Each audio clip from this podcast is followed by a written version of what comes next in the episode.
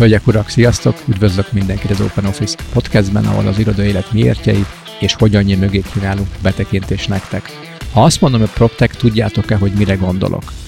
Valaki igen, valaki nem. A biztonság kedvéért ezt a témát fogjuk ma kivesézni kettő meghívott vendégemmel, Kalmár Zoltánnal, aki a PropTech Zoom-nak az alapítója, és egy ökoszisztémát próbál építeni Zoli a PropTech világ köré, másik vendégem pedig Radványi Gábor volt, a Futura csoport fő építésze és a HUGBC egyik alapító tagja.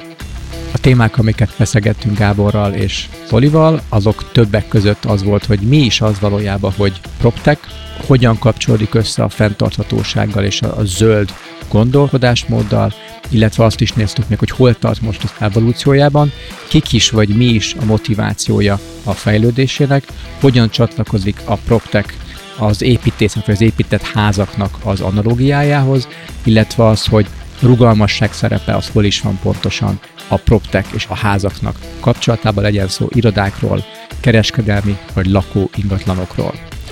Nekem az eddig kedvenc beszélgetésem volt eddig, egy kicsit hosszabbra sikerült, mint szoktuk, ugye másfél óra környékén voltunk, de ígérem, hogy megéri végig hallgatni mindenkinek. Én nem is húznám az időt, jó hallgatást az adáshoz, hajrá!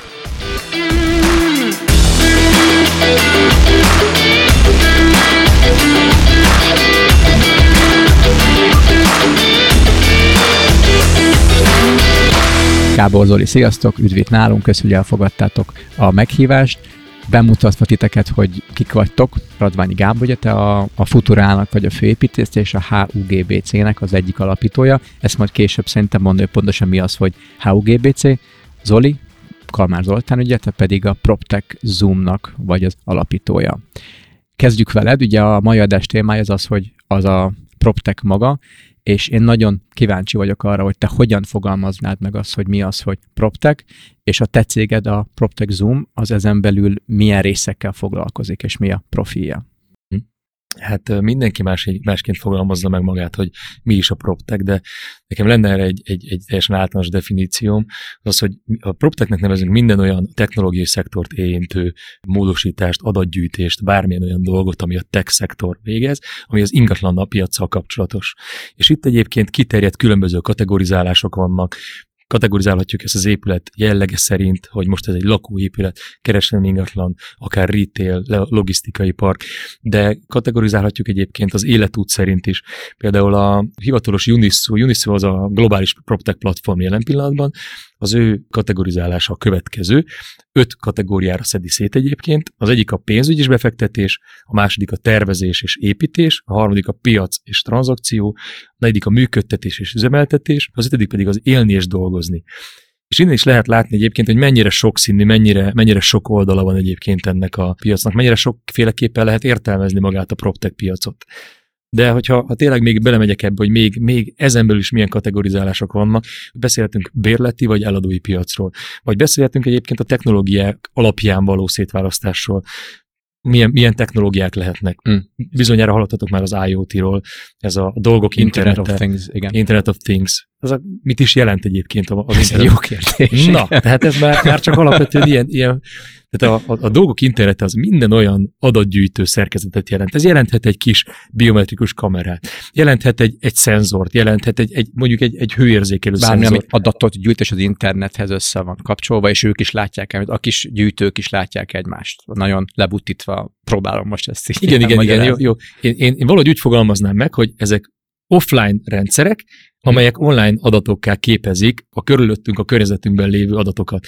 Mert a, a körülöttünk, amikor, amikor mi azt érezzük, hogy hány fok van, most lehet, hogy mutat valamit 27-28 fok, de azt érezzük, hogy meleg vagy hideg. Az IoT viszont az folyamatosan ezeket az adatokat gyűjti, minden egyes pillanatban látja, hogy mondjuk a adott szobában mennyi, ahogy változtatjuk mondjuk a reluxát, különböző adatokat gyűjteni abból, hogy mennyire változott a hőfok és a többi, és ezek azért nagyon-nagyon fontos dolgok, mert majd hatással lehetne később, hogyha már PropTechről beszélünk, esetleg az üzemeltetési költségre, hogyha ezeket a, ezt a fűtést mondjuk optimalizáljuk.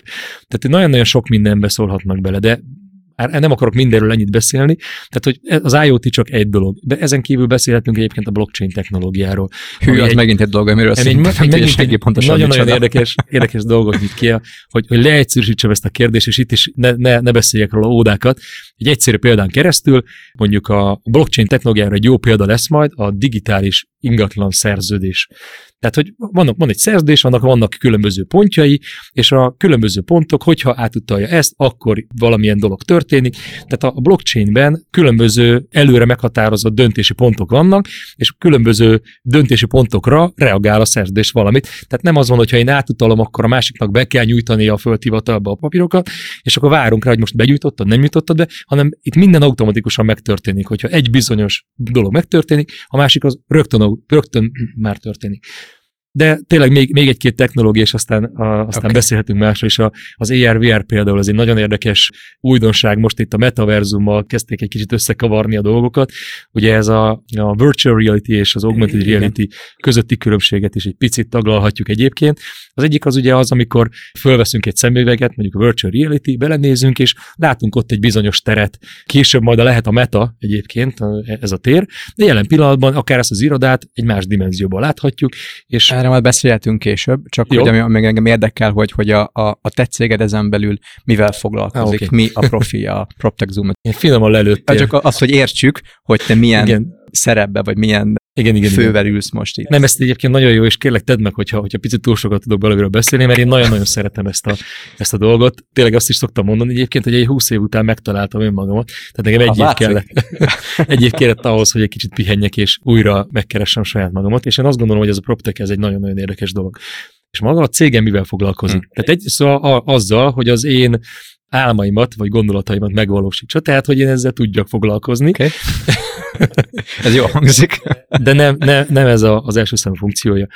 Alapvetően arra jöttem rá egyébként itt a nagy elvonulásom alatt, vagy a pihenésem alatt, hogy négy évvel ezelőtt belekezdtünk ebbe az egész PropTech piacba, volt egy konferencián, kicsit elkezdtük nézegetni, hogy mivel is foglalkozik, még akkor a piac nagyon-nagyon nem, nem volt erre érett, és azóta nem nagyon foglalkozott ezzel senki. És arra jöttem rá, hogy ez jelen pillanatban Magyarországon nem volt a köztudatban, nem annyira fejlődött tovább. A PropTech maga már, mint. A PropTech piac. És okay. mindjárt, mindjárt beszélek erről, hogy ez milyen mérőszámok vannak, mert hogy a PropTechben ugye ez az első számú dolog, hogy mindent mérünk, és nem beszélünk valamiről, hanem adatokról beszélünk. Itt az adat, az jelen pillanatban a PropTech piacnak a fejlődésének lehet egy mérőszáma, mondjuk az, hogy hány PropTech cég van egy adott piacon. Lehet az is a mérőszáma, hogy mekkora a befektetés a VC foundoktól, az angyal befektetőktől az adott piacra. De hogyha mondjuk legyen ez a mérőszámunk, hogy hány PropTech cég van egy adott piacon, akkor én azzal kezdtem egyébként a jelenlétemet a piacon, hogy, hogy végeztem egy kutatást és 52 darab céget sikerült összeszednem Magyarországról, ami valamilyen ingatlan digitalizációs folyamattal foglalkozik, akár egy, egy UX, UI, akár a VR, amiről beszéltünk, egy IoT, valami, ez 52 darab.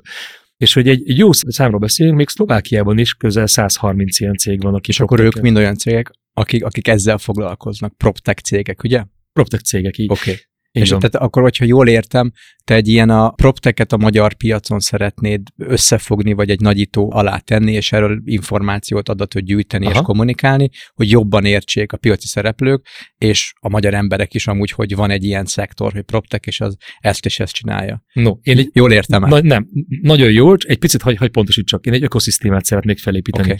Hogyha ha valaki ismeri a nevemet, akkor a, az én nevem a legtöbbször egyébként az évirodájával függ össze. Az évirodája az egy ökoszisztéma. És ezt sokan nem értették az elején, hogy ez mire, mire lett létrehozva. Ez egy ökoszisztéma, ennek különböző szereplői vannak. Van a tervező, van a kivitelező, a belső építész, a végfelhasználó, a bérlő, és a végén, ugye beszéltünk meg Gáborral erről, maga a, a munkavállaló. Igen. És ez, ez a sok-sok-sok szereplő, hogyha ha egy ökoszisztémát építünk, mindenki valamit, valamit hozzátesz, és valamit kivesz ebből a összefügg, ez, ez összefügg, pontosan.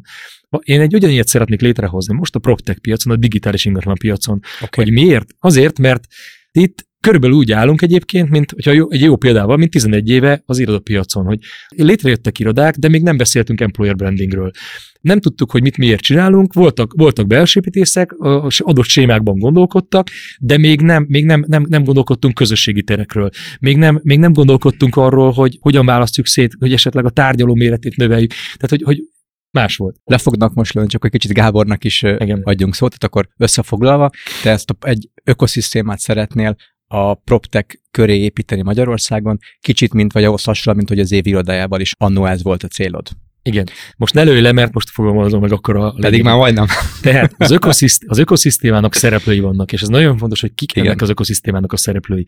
Az egyik részről vannak a PropTech cégek, amiket próbáltunk így kategorizálni. Akik fejlesztők, akik, akik hozzák a tech megoldást. Akik hozzák a technológiai megoldásokat, Igen. pontosan. Ezek lehetnek ötletfázisban, startup fázisban, venture fázisban, vagy már felvásárolva valamely nagy, mert ez nagyon, nagyon fontos dolog egyébként, hogy a vége akár egy szakmai befektető által nevezhetjük a Tungstrom Vodafone. Oké, okay, egyik szegmens a másik, maga az ingatlanpiaci szereplők, akik használják ezeket a megoldásokat.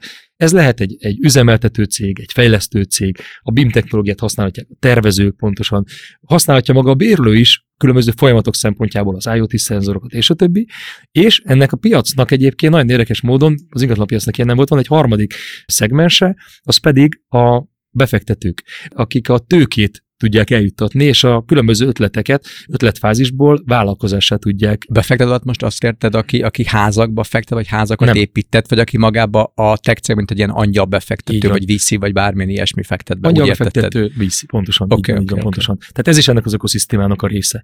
És az, okay. a VC-k azok folyamatosan keresik azokat az ötleteket, azokat a, azokat a, a startupokat, amelyekben minél előbb be tudnak fektetni, mert minél, minél előbb be tudsz fektetni, annál kisebb még a valuation, nem érte még el az érettségi fázisát. És ennek a piacnak kicsit más mozgató rugói vannak egyébként, mint, a, mint az irodapiacnak, de ugyanúgy létre kell hozni rá egy, egy ökoszisztémát, vagy szerintem ez az én vízióm, hogy érdemes létrehozni egy ökoszisztémát, amelyben az edukációt kell piedesztára emelni, hogy edukálni kell a piacot különböző módokra. Mire kell edukálni? Mindegyik szegmensét másra kell edukálni. Az ingatlan, ingatlanos szereplőket arra kell edukálni, hogy miért éri meg digitális megoldásokat használni. A digitális megoldásokat arra kell edukálni, hogy hogyan menjen oda egy-egy célcsoporthoz, milyen módon nekik mi a mozgatórugójuk, mert ők nem ingatlanosok. A VC-ket mire kell edukálni? Arra kell edukálni, hogy amikor egy-egy... egy, egy ezeket mind akkor, akkor szeretnéd ez az ökoszisztémán belül igen. elérni. Szuper.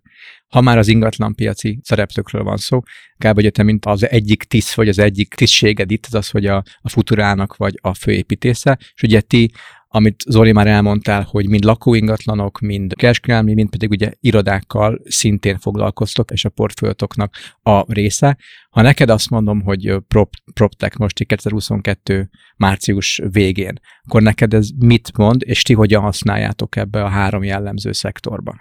Mielőtt megválaszolnám a kérdésedet, csak hogy a kettőnk közti határvonal érzékelhető legyen, Míg az Oli ökoszisztémája egy, egy digitális, virtuális világban fog létrejönni, vagy jött hmm. létre, addig én a, az analóg, kézzel fogható valódi világot képviselem, és ez az, ami innentől ennek a határnak az átlépése. Az, hogy azok az épületek, azok az környezetek, épített környezetek, amiket mi megalkotunk, amik beépültek valamilyen táji környezetbe, városi relációba, amik utána visszahatnak, ha már ökoszisztéma az emberre, aki az épületek felhasználói, azok hogy tudják ezt a világot, amit a PropTech jelent, használni és kihasználni. A PropTech számomra egy olyan rendszer, amely segíti az életet az épületekben, segíti a bérlőket, a munkáltatókat, a kereskedőket abban, hogy minél több információval rendelkezzenek, és ezen keresztül visszahassanak arra, hogy jobban működőek legyenek a rendszerei. És ti hogyan használjátok most ebbe a három szektorba? Iroda, retail és lakóingatlanok. Ha mennyire része, ingatlan... mennyire része a működéseteknek?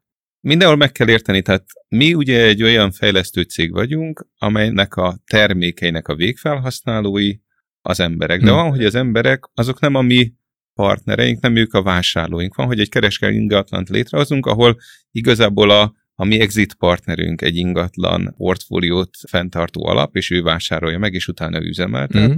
Van, hogy a mi partnereink bérlők, akiknek alkalmazottaik vannak, és minél jobb munkakörnyezetet akarnak biztosítani egy a saját az alkalmazottaiknak, ez az, ez az iroda, és van, hogy a valódi végfelhasználó egy lakó esetben a, a mi partnerünk.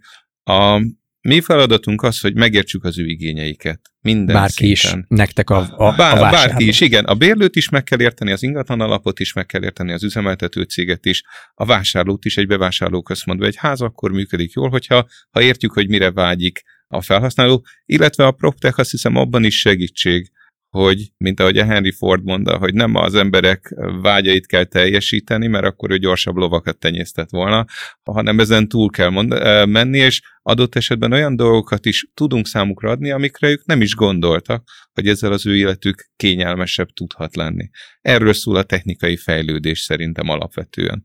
Úgyhogy a PropTech számunkra egy ilyen segítség, hogy hogy tudunk vonzóbbá tenni mm.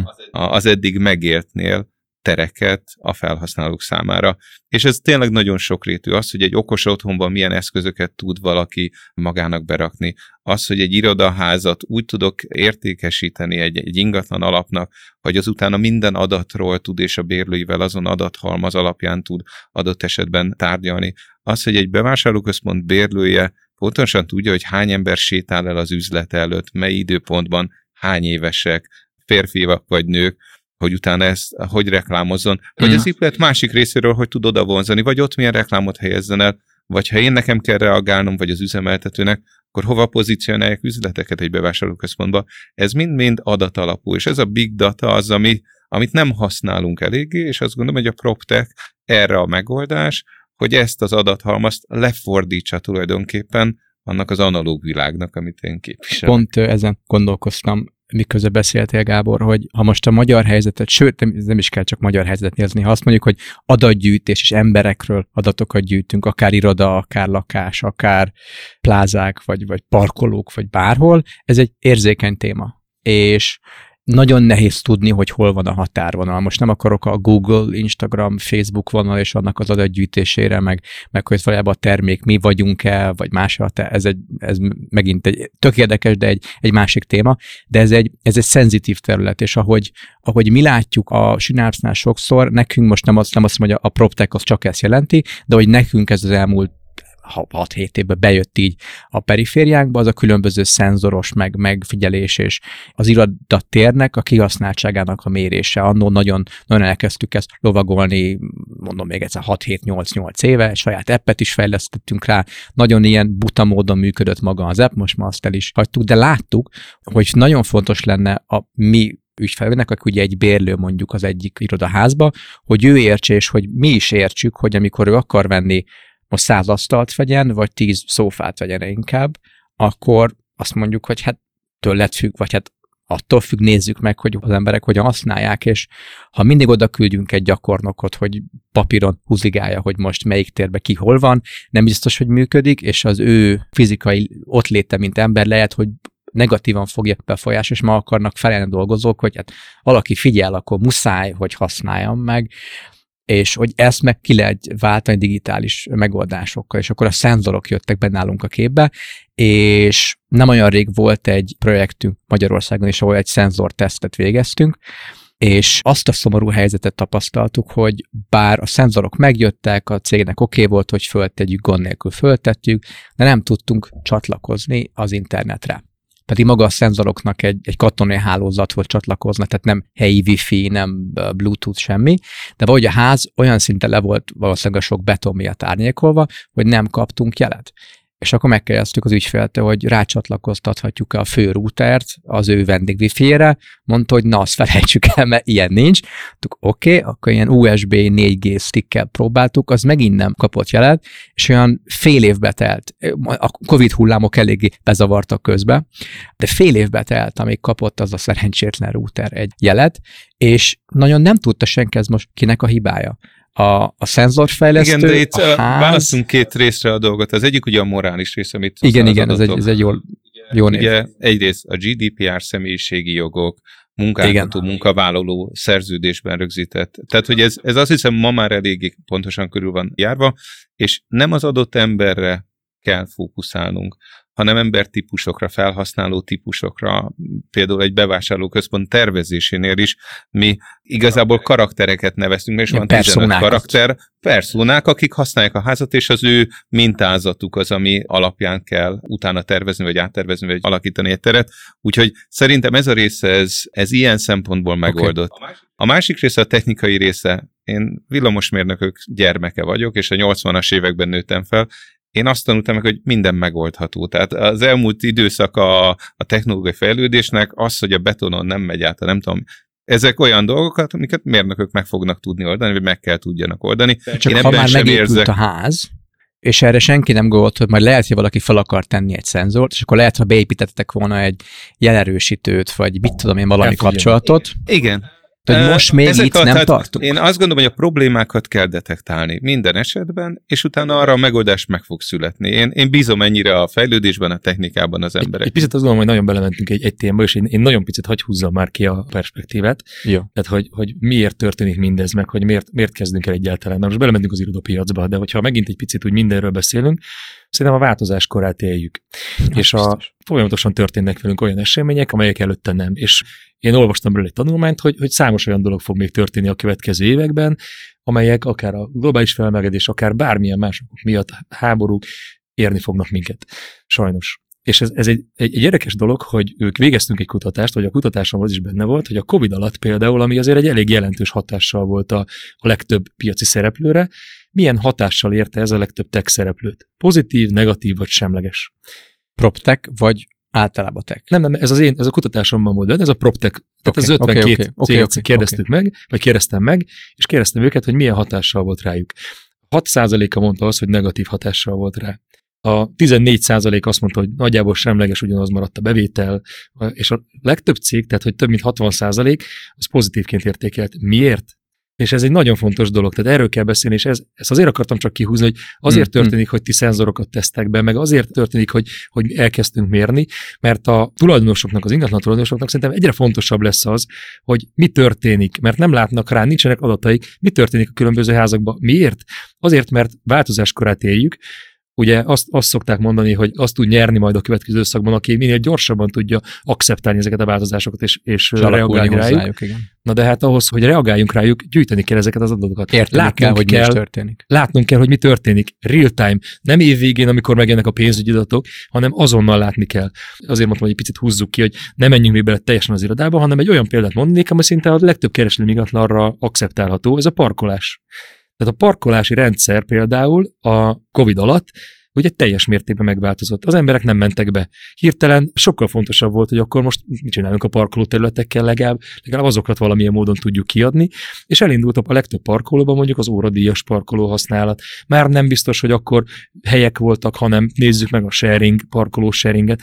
Ez, ez mind-mind-mind technológiai változások, és itt tudod mérni azt, hogy egy adott területen milyen igény van az óradíjas megoldásra, milyen igény van a sharing megoldásra, milyen igény van a normál megoldásra, akkor onnantól kezdve ezt a mixet tudod majd finom hangolni. És ez egy, ez egy nagyon jó példa arra, hogy ez most csak egy dolog a parkolás, és egy dolog az, hogy a Covid hogyan reagált. Egy nagyon érdekes dolog lesz majd, hogy tudom, hogy nem menjünk ebbe bele, de a háború majd milyen változásokat hoz. Hogyha mi adatok alapján gondolkodunk, és mérjük az adatokat, akkor már látni kell azt, hogy mi történik. Például az ingatlan.com-nál az adatok alapján már látják azt, hogy az elmúlt egy hónapban az ingatlan kiadók a, a bérleti díjakat hogyan változtatták, az eladók hogyan változtatták az árakat, tehát már gyűjtik az adatokat, hogy mi történik. És még nem beszélünk tranzakcióról, mert az majd egy későbbi dolog jön, amikor a tranzakciós adatokat fogjuk látni. Tehát, hogy mm. ezért nagyon-nagyon-nagyon fontos a technológia, és nagyon sok ilyen dolog fog történni, hogy változtatni fogja az életünket. Az ingatlanban töltött életünket, az ingatlan irányába töltött részét az életünknek. Irodába hmm. töltjük, hmm. otthon töltjük, bevásárlóközpontban. Én picit még a, a parkolókhoz visszamennék, és pont azért, mert szerintem az egy tök jó és nagyon könnyen érthető példa arra, hogy a, a PropTechre miért is van most talán még nagyobb szükség, mint eddig, és maga egy háznak a tervezésekor, vagy a fejlesztésekor hogyan is lehetne, vagy, vagy kéne gondolkozni, vagy feltételezni, mint egy hipotézis, hogy lehet, hogy mondjuk egy, egy ház úgy, úgy épül meg, most az irodákhoz visszamegyek, bocsánat, nekem ez a fókusz most mindig ide megy vissza az agyam. Mégis open egy, office a Igen, igen, tehát a névhez hűnek kell okay. maradni. De hogy amikor egy irodaház megépül, és ugye, ha jól tudom, az úgy szokott lenni, hogy X parkolóval terveztek egy házat. Gábor, most akkor hozzád, hozzád fordulok. Y. Y, Y számú parkolóval terveztek egy házat, nyilván az, hogy hány emelet lesz, hány dolgozót látjátok úgy, hogy ők majd ott, ott majd lesznek ebbe a házba, és akkor a bérleti szerződésekkor, amikor elkezditek kiadni a részeket, akkor mérettől függően adtok parkolóhelyeket, csak ennek van egy ára a nap végén, hogy akkor ha bérelsz 5000 négyzetmétert, kapsz 100 parkolót, most mondtam egy számot.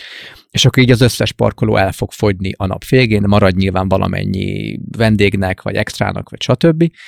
De hogy mi történik akkor, hogy most a Covid be is hozott, hogy a ház megnyílt Covid előtt, ki voltak adva a parkolók, majd jött a Covid, hazamentek az emberek, vagy mondjuk BKV-val jártak be, vagy csak sokkal kevesebben jártak be, és ezt mi is számos ilyen példát láttunk rá, hogy elkezdtek a bérlők, tehát a, a mi ügyfeleink, egy háza bérlő cégek érdeklődni, hogy hát a parkolén fele az üres, én fizetek értük, de a házba a többi bérlő nekem szólt, hogy ők beállnának oda, de ha azok rendszám szerint dedikált helyek mondjuk egy vezetőnek az adott cégnél, akkor hogyan tudják azt nézni, hogy az adott, akinek a rendszámára a hely szól, ő ott van-e, és amikor nincs ott, akkor odállhat-e valaki, és annak ők látják-e a rendszámát mondjuk, mert lehet csak mondjuk öt rendszám állhat oda, ami, ha belegondolunk, ez egy kamerát föl kell tenni, van egy rendszámfelismerő, ő kell egy, egy, egy online interfész csinálni, pofon egyszerűnek tűnik. És biztos, hogy van erre magyar cég, sőt, is, van magyar, vagy külföldi cég, főleg aki ezt tudja. De nekem itt a kérdés az jön be, hogy ki épít ki kit, akkor a bérlő ezt fizesse, vagy a háznak a tulaja.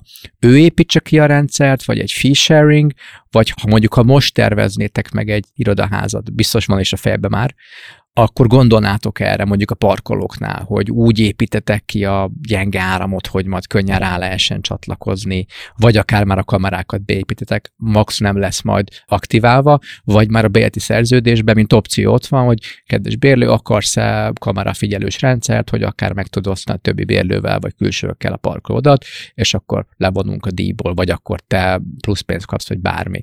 Hogy Nekem ez a példa azért tetszik, mert egy átlagember is érti, és jól bemutatja azt a keresztmetet, hogy akkor kinek is a felelőssége egy PropTech megoldásnak a behozata, és én azért vagyok kíváncsi, mert szeretném érteni, hogy mi a motiváció arra, hogy, hogy egy PropTech megoldás belekerüljön, akár irodába, szerintem. akár lakóingatlanba, akár egy plázába mondjuk. Mi a motivációja?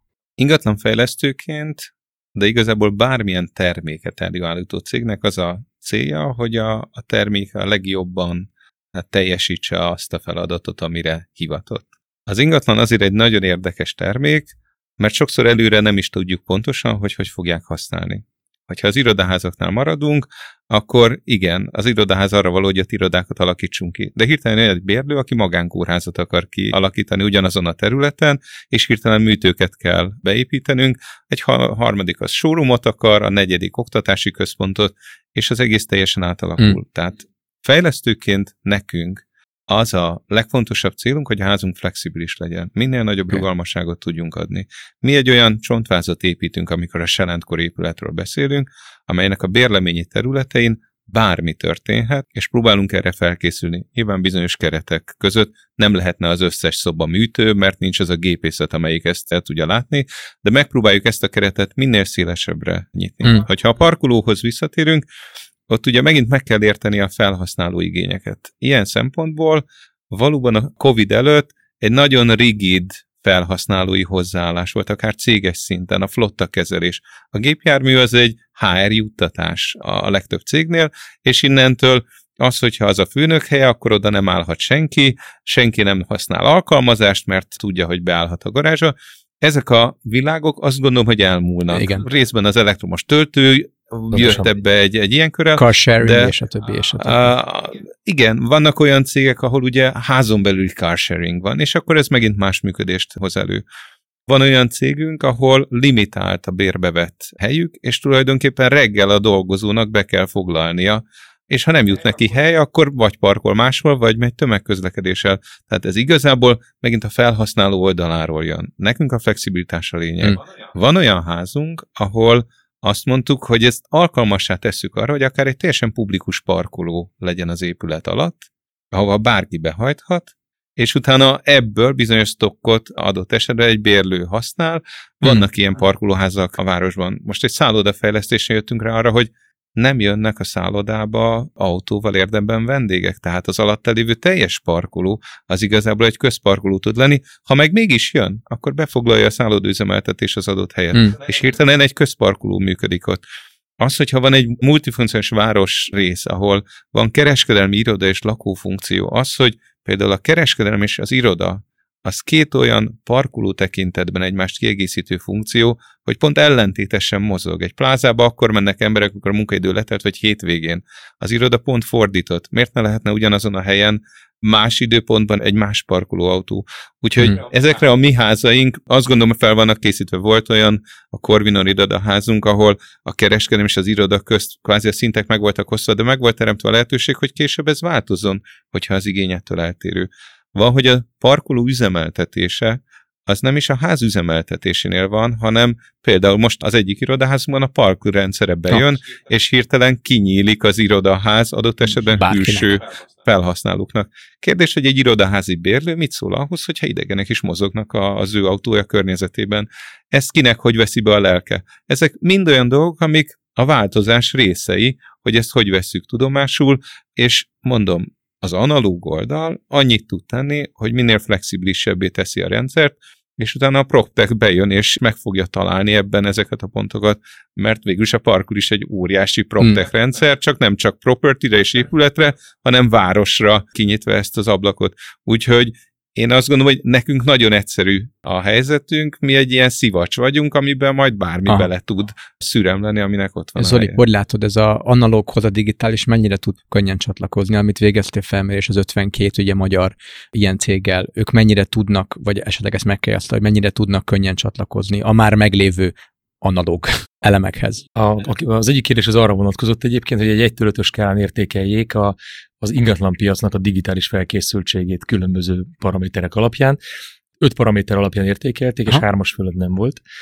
Ez nem tudom, hogy, hogy választad-e a kérdésedre, tehát hogy én azt gondolom, hogy még kell idő ahhoz. Tehát, hogy ritka az egyébként az a, az a cég, aki ennyire adatok alapján kezdett el gondolkodni, ennyire jól látja az összefüggéseket, de mondjuk ebbe szerintem nagy, nagyban annak köszönhető, hogy sok mixed developmentjük van. És azért ott nagyon-nagyon jól lehetett már korábban, már a Covid előtt is látni azt például, ha, beszélünk a Korvin sétányról, ott már a parkoló korábban is különböző funkciók alapján volt használva, volt óradíj, volt. Havi bérelt meg. Havi, havi bérelt. De egyetlen egy dologra még hagyj utaljak már vissza, mert arra én, én úgy, úgy érzékeltem, hogy nem volt még válasz. Visszatérve a parkoló példára, bocsánat, csak itt, itt ki tudna jönni a motiváció, hogy milyen motivációi lehetnek a propteknek, és mikor fog majd bekapcsolódni az ingatlan, és itt a lényeg. Az ingatlanpiac akkor fog igazán bekapcsolni a proptekbe, amikor azt látja, hogy ez megtérül neki. Tehát ő, ő megtérülés alapon gondolkodik. Azt kell látnia, berakom, igen, mennyi ebből az én hasznom, mennyi plusz bevételt tudok ezzel kreálni. És a parkoló azért egy nagyon jó példa, mert a parkolóba ki tudták mutatni, hogy igenis ezzel a megoldással tudnak pluszbevételt kreálni. Hiszen egyrészt ha említette a, Gábor az elektromos parkolóautókat, pontosan már be lehet tenni az elektromos parkolókat, ezekért akár díjat lehet elkínni az elektromos autók töltéséért lehet optimalizálni a parkolónak a, a mixét, még egyszer az összetételét, igen, igen. és ezzel, tehát egy természetes, hogy egy óradíjas parkolóval, vagy hát nem természetes, de ha, ha jól van üzemeltetve, akkor óradíjas parkolóval nagyobb bevételt tudsz elérni, mint az abszurdum egy, egy, egy havidíjassal így van. De valóban nem biztos, hogy a ház erre adott. De a, a legtöbb irodaház azért nem feltétlenül így gondolkodik, vagy nem feltétlenül ilyen, ilyen alapokról indult. Menjünk vele egy olyan, olyan alapra, hogy, hogy, és ez volt akkor azt mondom, hogy a bevétel. Tehát, hogy fontos az, hogy a profit. Van a költségoptimalizálás. Tehát, hogy például egy bérlő szempontjából, ugye, amikor az volt, hogy bejött a COVID, és ők öt évre, vagy három évre kifizette azt a parkolót előre. Tehát, hogy valamit kellett vele csinálni, valamit, valamit lekért. Leszerződött, hogy majd fogja fizetni Leszerződött, a díját, igen. Pontosan, igen, igen, hát igen. egy bérlő ugye nem sokat tud tenni ilyen esetekben, esetleg azt, hogy megkérdezi a bérbeadót, hogy tud-e segíteni, vissza tud-e adni valamennyi parkolót. Sok esetben nem de ilyen esetben sokszor előjött az, hogy jó, akkor, akkor mérjük meg azt, hogy hány autóval jössz be, hány autóval hogyan használjátok ezeket, és elindult akár a megosztott parkolás. És egy nagyon-nagyon érdekes példa egyébként, hogy a COVID után hogyan változott, és megint egy parkolós példa, hogy mennyire nem, mennyire azt mondom, hogy változás kultúrája, változás éve, hogy tudok egy olyan irodaházról, azt gondoltuk, hogy bejött a Covid, ugye természetesen az emberek otthonról dolgoztak, home office-ból, hm. és újra, újra vissza kényszerítették, vissza-vissza jöttek az vissza emberek. kellett menni, vissza kellett jönni az irodákba, és csak így felteszem a kérdést, hogy mit gondoltok, hogy ez egy, ez egy magyar banknál volt, akinek saját épülete van, mennyire használták ki a parkolókat, amikor visszajöttek az emberek? Mennyire volt igény a parkolókra? most azt gondolnám, hogy, hogy akár még több is. Bár attól függ, hogy, hogy hányan mennek be, azt láttuk, hogy, hogy a, a tömegközlekedést, aki megtette, az elkerülte pont a, a vírusfertőzés miatt, és aki bementük, meg csak autóval mentek be. Ugye és valószínűleg nagyobb hogy... volt a teher, pedig kevesebb ember ment be a házba, gondolnám én, mint Covid előtt. Pontosan így van. Kevesebb ember ment be, és mégis több parkolót használtak, és olyan megoldáshoz kellett folyamodniuk, hogy azt a parkoló rendszert, amit előtte üzemeltettek, hogy egy parkoló egy emberi, ők shared parkolókká tették. Ez különböző módokon volt AB7-es megoldás, volt úgy, hogy, hogy előre kellett foglalni, Tehát és akkor adott. megoldották. Házon belül megpróbálták megoldani. Így van, no, de ehhez már, hogy házon belül megoldják, ehhez de tech megoldás kell, tehát ehhez digitális megoldás kell. Ha csak nem azt mondom, hogy ab Excel. Hát de, hát de... Ami iszonyú meg szerintem szörnyű, de, de sok ilyen van, aki tárgyalt is még Excelben. De az Excel a PropTech előszobája. Tehát ha már Excelben elkezdtek Digitális. gondolkodni, így van, pontosan, ha már el, el, elkezdtek Excelben gondolkodni, akkor hidd el nekem, hogy előbb-utóbb el fognak oda jutni, hogy nincs erre valami megoldás. Excel azért egy fontos dolog, mert pont rámutat arra, amit a PropTech hozzá tud ehhez adni. Az Excelhez ember Ez egy nagyon manuális dolog. Igen. És a drivereket nézve a profit maximalizáláson túl a költségnél nagyon fontos elem egy irodaháznál az üzemeltetési költség. Ezt utána a bérlőnek is fontos, hiszen meg kell fizetni a service charge-ba. És innentől az épület tulajdonos üzemeltető arra fog törekedni, hogy minél alacsonyabb költségen tudja a házat működtetni. Egy recepciós pultnál ülő biztonsági embernek a költség az óriási. Pontosan. Annak hogy ezek nem túlfizetett emberek, éves szinten ezek komoly nagyon komoly költségek. Vagy akár egy parkoló mesternek a beültetése.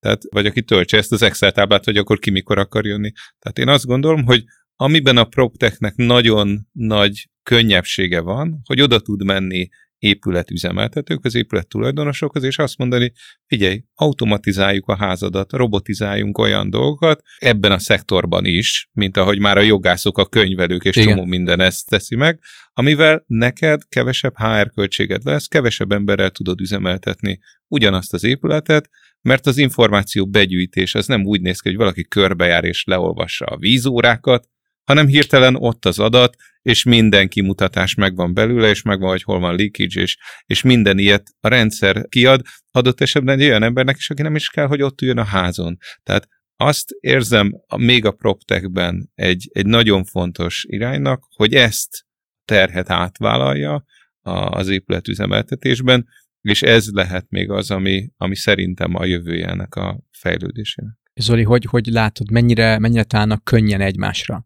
a potenciális felhasználói egy PropTech megoldásnak, akár aki, aki megveszi, vagy egy fejlesztés kér, mint XY cég, vagy mind maga, mint a magánember. Mennyire könnyű megtalálni ma egy PropTech szolgáltatót, vagy egy szolgáltatónak a felhasználóját? Nem a megtalálással van a probléma szerintem, hanem a stratégia alkotással Tehát van. Akkor ilyen. könnyű megtalálni.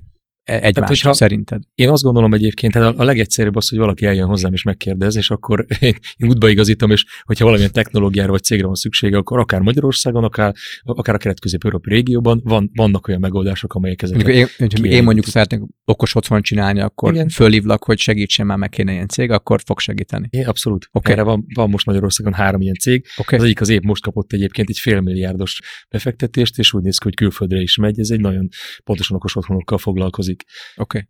De visszatérve egyébként még a, a, a kérdésedre, tehát hogy mennyire nehéz megtalálni. Igen. Igen, tehát ne, ne, én azt gondolom, hogy nem is a megtalálással van a probléma, hanem azzal van a probléma jelen pillanatban, hogy nincsen stratégia főleg az ingatlan fejlesztőknél, amikor egy, egy létrehoznak egy épületet, akkor nagyon sok mindenre gondolnak. Tényleg gondolnak a bérlői mixre, nagyon sokat agyalnak ezen, ötletelnek ezen. Én azt gondolom, hogy kevesebbet ötletelnek a PropTech megoldásokon és a, a rendszereknek az összehangolásán, a PropTech ökoszisztémán akár egy épületben. hogy kik a, az ingatlan építetők, beruházókra gondolsz? Igen, pontosan. Bár azért vannak erre is jó példák, tehát hogy a, az új épületek mondjuk akár a MOL székháznál már egy komoly stratégiával léptek föl, és ott megtendereztették a különböző alkalmazásokat. De azt mondom, hogy nagyon-nagyon sok esetben a PropTech megoldásokat akkor használják, vagy akkor alkalmazzák, hogyha valami ég a ház. Tehát, hogy valami ha már gond van, van. Ha már gond van. Már ott már gond van. És ha gond van, akkor ugye ez, ez az életből mindig elhamarkodott döntést hozunk, vagy az az adott szerződésnél hirtelen le akarunk szerződni, meg akarjuk oldani a problémánkat, és aztán fel akarjuk tenni a kezet, probléma megoldva. De a PropTechnek nem ez az értelme. És az a probléma, hogyha Hmm. így oldjuk meg a problémáinkat, akkor nem fogjuk látni a PropTechnek az értelmét, és egy, egy-két év múlva arra jutunk, hát végül is ennek nincs értelme, nem, nem, nem adott nekem annyira sokat, ezt meg tudta oldani Náncsi is, és akkor inkább visszarakom Náncsi nénit. Tehát én azt gondolom, és e- ez, Hmm. ezért ebben szeretnék, vagy ez, ezzel szeretnék foglalkozni, hogy felhívni a figyelmét a cégeknek arra, hogy mennyire nagy szükség van egyébként előre gondolkodni ezen a téren is, mennyire nagy szükség van arra, hogyha ha különböző megoldásokat szeretnék bevezetni, akkor azok a megoldások, megoldásokat össze lehessen kötni, akár ilyen API-okon vagy apikon keresztül, ezeket egy dashboardra vagy egy táblára ki tudnám tenni, ahol az adatokat, adatokat elemezni tudnánk, mert hogy a végén szerintem ez lenne majd az, ami meghozza a gyümölcsét, hogy az adatokat elemezni tudjuk, akár real-time adatokat tudunk elemezni, és ezekből az adatokból döntéseket tudunk hozni, ahogy egyébként a tech piac csinálja. Tehát ez lenne egyébként Ugye egy nagyon fontos ugye dolog. adatvezérelt működésnek, vagy adatvezérelt gondolkodásnak. Amit ez addig nem fog megtörténni, amíg adhok problémákra Ezt akartam mondani, hogy, hogy én valahogy bár most így az agyamba így próbálok így példákat keresni, akár negatív, akár pozitív, és, és itt a magyar piacban nagyon éles különbséget látok a külföldihez képest. Most aki először eszemültetek, ők, ők az észtek, ugye ők ebbe a techbe, hát egy, egy teljesen más skálán mozognak, mint a Európa, bár, de akár még a világ bármelyik más része attól függ, hogy honnan nézzük. De nekem a magyar piac egy, egy konzervatívnak tűnik. Mindenféle szempontból. Kicsit ingatlan fejlesztés, vagy ingatlan a motiváció a fejlesztések mögött, és ez nem rossz, vagy, vagy, vagy nem, nem, nem jó, én kicsit konzervatívnak látom, és, és egy, egy abszolút nem egy korai átállónak látom a magyar piacot, és amikor a Covid hatásait mi is vizsgáltuk, ugye irodákra, mert nekünk az a, az a fókuszunk itthon, akkor egyértelműen láttuk azt, hogy amit mi promotálunk, hogy rugalmasság, mérjék, vagy, vagy értsék a mi ügyfeleink, ugye a bérlők egy házba, hogy hogyan van használva az a tér. A dolgozóknak mi az, ami működik, mi az, ami nem működik. Most itt a bútor, meg a, a munkatérmix elemei, meg a folyosók, melyik mennyire van használva, melyik aztán ülnek, melyiknél nem, és a többi, és a többi és hogy ez alapján próbáljanak meg egy rugalmasan működni, és úgy befektetni az irodába, hogy az rugalmasan tudjon változni, akár csak a bútor, vagy olyan tech megoldás fejjenek, ami nincsen oda, oda szögezve. Ugye most nagy a piacon a telefonfülkék kaptak egy boostot a Covid által, hiszen olyan meeting room, amit arrébb tudsz tenni, hogyha nagyon akarsz, és nem kell lebontani, újra fölépíteni, tűzvédelmet berakni, stb. stb. El is kérik az, az, az árát cserébe, de egy épített meeting room, hoz képest olcsóbb főkép, hogyha arrébb akarnád tenni.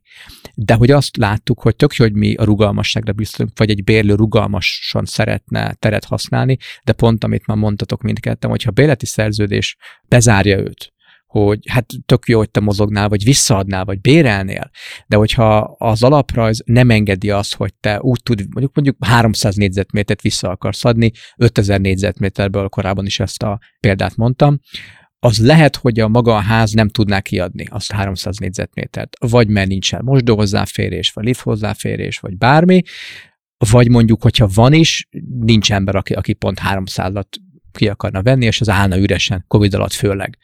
És akkor itt bennem fölmerül a kérdés, hogy mi a fontosabb? Vagy lehet, hogy, egy, hogy ezzel elveszítik azt a bérlőt a házba, akinek le fog járni három év múlva a bérlete, de látta, hogy ez, ez nem egy rugalmas ház, bár tök jó minden, és ha lejár a bérlete, egy másik házba fog át, és inkább a, a kérdés hozzád szól, Gábor, hogy, hogy ezt a konzervatív működést te hogy látod, hogy mi az, ami ki tudná, ha te is így látod természetesen, ami ki tudná zökkenteni, vagy te, mint ugye egy fejlesztő cég, neked mi lenne az a, az a motiváció, ami egy agilisebb, vagy, vagy változást inkább generáló működésre, vagy gondolkodásra tudna késztetni, vagy kell egyáltalán késztetni? Ugye elhangzott már az, hogy, hogy egy irodaháznak, vagy egy ingatlanpiaci terméknek flexibilisnek kell lenni. Igen. Én azt gondolom, hogy az, amikor egy tervezés legelején meghatározzuk azt, hogy mi az a minimális iroda bérlemény lépték, amelyre szétvágható kell, hogy legyen ez az épület. Igen, igen, igen. Hogy ez 500 négyzetméter, vagy legyen mondjuk 250, és ez nagyon visszahat a közlekedő magukra, a vizes blokkokra, hogy te is említetted,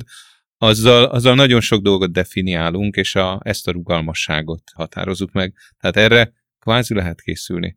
Mm. De ami a konzervatív hozzáállásnak az alapja, az, az szerintem egy nagyon fontos dolog, amit látni kell.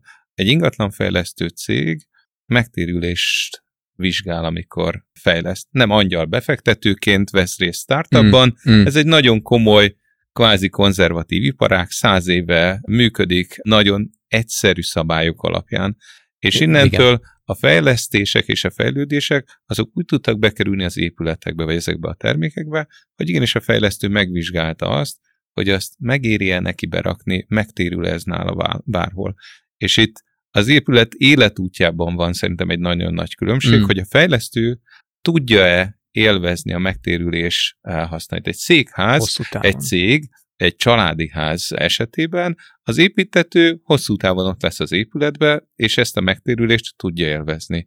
Egy fejlesztő minél rövidebb időt akar egy épület életciklusában jelen lenni, és innentől ezeket hmm. a megtérüléseket csak akkor tudja realizálni a fejlesztési költségében, hogyha minél hamarabb az exitnél ezt tudja érvényesíteni. Hogyha egy olyan partner jön, aki hajlandó megfizetni azt a többletköltséget, mert utána a megtérülés már nála fog realizálódni. Tehát ez a típusú edukációja a piacnak, akár bérlői szinten, akár ingatlan alapszinten, akár lakásvásárló szinten, ez nagyon fontos. Ennélkül maga a fejlesztő, aki eltűnik az épületből, nagyon nehezen rak be olyan megoldásokat. Fel, egy védőcsövet berakunk, hát ha jön majd valaki, aki ezt behúz. Mm. De, de valóban mm. megéri komoly rendszereket kiépíteni, amikor lehet, hogy nem is fogják használni. Vagy akár egy, egy, egy, egy extra magot berakni, ahol lehet még Nagyon egyszerű példa, kényelem, nagyon fontos dolog a párásítás az irodákban, egy nagyon jó dolog. Abszolút. Tényleg, tényleg egy fontos elem. Csak hogy a párásítógépek, akár gáz, akár elektromos, bármilyen üzemek, döbbenetesen energia zabálók, borzalmasan. Ez hihetetlen módon. Egy bérlő sokszor az alapján dönt, hogy van-e párásítás az épületben, azt mondjuk, hogy van. Mondjuk neki, hogy ez nagyon drága lesz ennek a szervis, akkor is a dolgozók kényelme miatt ezt megadja, ne rázzon a kilincs, és minden egyéb dolgok bejönnek, aztán elkezd a ház működni és meglátja, hogy milyen költséget jelent neki az, hogy, hogy működik a párásító, és az első dolog, amit lekapcsoltatnak a házban, hmm. az a párásító. Mert egyszerűen az látszik, hogy, hogy döbbenetes költség. Mindenki bukott rajta. Én Amikor fejlesztőként beraktam egy méregdrága rendszert a házba, és az utána és ott van lekapcsolva. A dolgozó nem lett. Tehát, hogy szerintem hmm. ezt nagyon fontos megérteni, hogy, hogy ez a megtérülés akár anyagi, akár lelki, ez valóban hol realizálódik, és ahol hmm. realizálódik, ezt hajlandó-e egy másik pillanatban megfizetni. Szerintem egy nagyon, hmm. érdekes gondolatot nyitottál egyébként ezzel ki, amikor azt mondtad, hogy a, a maga a hibázás, hogy miben is különbözik a tech szektor, meg az ingatlanpiac egy kicsit egymástól. Hogy na, nagyon jó példa volt az, hogy már az elején neked profitot kell termelni, ugye a cashflow fogja meghatározni egy épületnek a valuation-jét a végén nagyjából. A tech piacon ez nem így van a valuation nem a bevétel határozza meg, és ez egy, ez egy itt, itt, itt egy óriási különbség van a kettő között. Nagyon sok esetben úgy, úgy lesznek cégek unicornok, hogy minimális vagy nagyon kevés bevételük van, hanem óriási felhasználó számuk van, Igen. És, és azt adják el, az, az az értéke, akár a Facebooknak az elején, hát gondoljátok meg, amikor még nem termelt. Tehát, hogy a, a, a tech szektor egy picit hosszabb távon gondolkodik ebből a szempontból. Jó, és máshol... te, te vagy az én épületemben nem tudok több embert bevinni, az Ez egy dolog analóg az meg, megépült, ott van. Tehát az, azt nem Igen, lehet egy applikációt bármennyien tudnak Értem. használni, egy épületet nem. Tehát ez, ez Igen, sajnos a biztonság, Jó, csak hogy ez egy, amit így életveszély, stb. Tehát, hogy és még jobban dolog, is van És még egy dolog a hibázás kultúrája. Az ingatlan piacon nem megengedett a hibázás. Ha te hibázol, Megengedett. Egyszer. Néz, néz körül, Egyszer. Ne, Zoli, nézz körül a városban.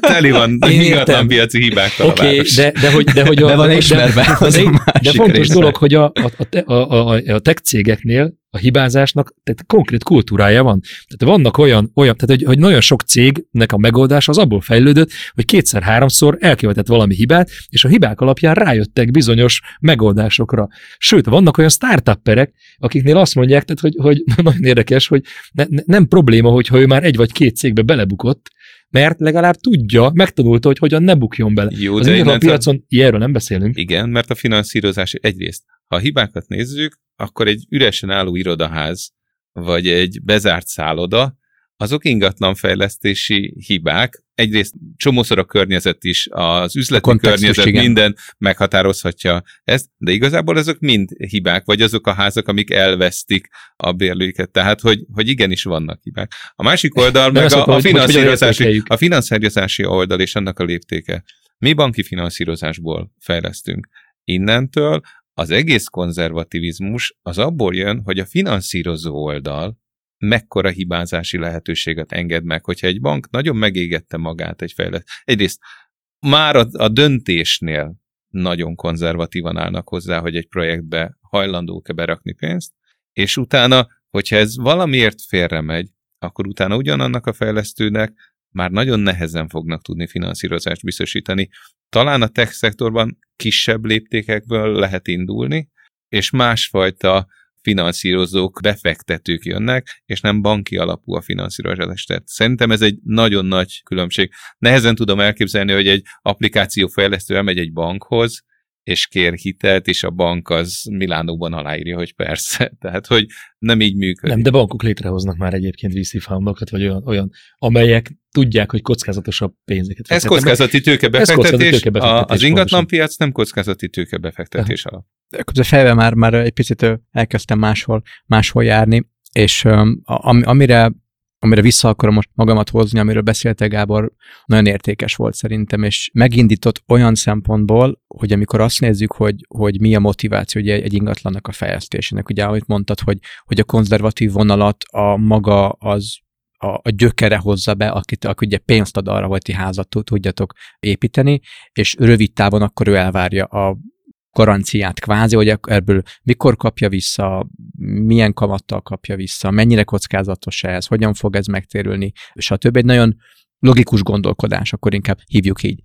Erre hadd reagáljak van persze, olyan persze. része ennek a piacnak, aki rövid távon gondolkozik, de az exit partner az hosszú távon gondolkozik. Tehát azok az ingatlan alapok, akik megveszik ezeket az ingatlanokat, ők hosszú távon gondolkoznak. Tehát a terméknek olyannak mm, kell mm, lenni, mm. hogy őket is meggyőzze. Mert Pont ezt akartam behozni, hogy ha nézzük a logikai, a, megtér, a nagyon száraz, konzervatív oldalt, de mi van a presztízs oldallal, vagy a, nem akarom egónak hívni, vagy az, hogy az, az ilyen újító, vagy hogy Nyugodtan, vagy látok olyan motivációt a piacon, akár egy, egy exit partnernél, vagy akár egy banknál, hogy oké, okay, ez drágább, oké, okay, ebbe van kockázat, mert ilyen még itt nincs, vagy még a világon sincs ilyen, de én az a bank, vagy az a partner akarok lenni, aki olyan házat finanszíroz, olyan házat vásárol, olyan háza, házat épít, ami ilyen minősítés kap fejbe, vagy, vagy ő le akarja írni. a zöld egy tök jó példa volt. Most le a Green, a green Bond az ebbe az irányba majd. hat. Tehát igazából a finanszírozási... Nekem is a meg a Green volt, ami eszembe jutott először, de nem hogy ott bondok vannak, hanem Green Bond egyenlőre. Még. Igen, tehát... Ez a kérdés, igen. Egyébként Nyugat-Európában már, már van olyan, hogy a smart, a smart buildingek kedvező finanszírozást kapnak. Tehát, hogy azért mondom, hogy, hogy hmm. de, de igen, tehát, hogy még Magyarországon még nem, de szerintem a zöld egy nagyon-nagyon jó példa erre egyébként, ahogy a zöldnek az evolúciója végighaladt a piacon. És hogy, az hogy... összekapcsolódás, hogy látjátok a, a zöld megoldások és a PropTech megoldások között?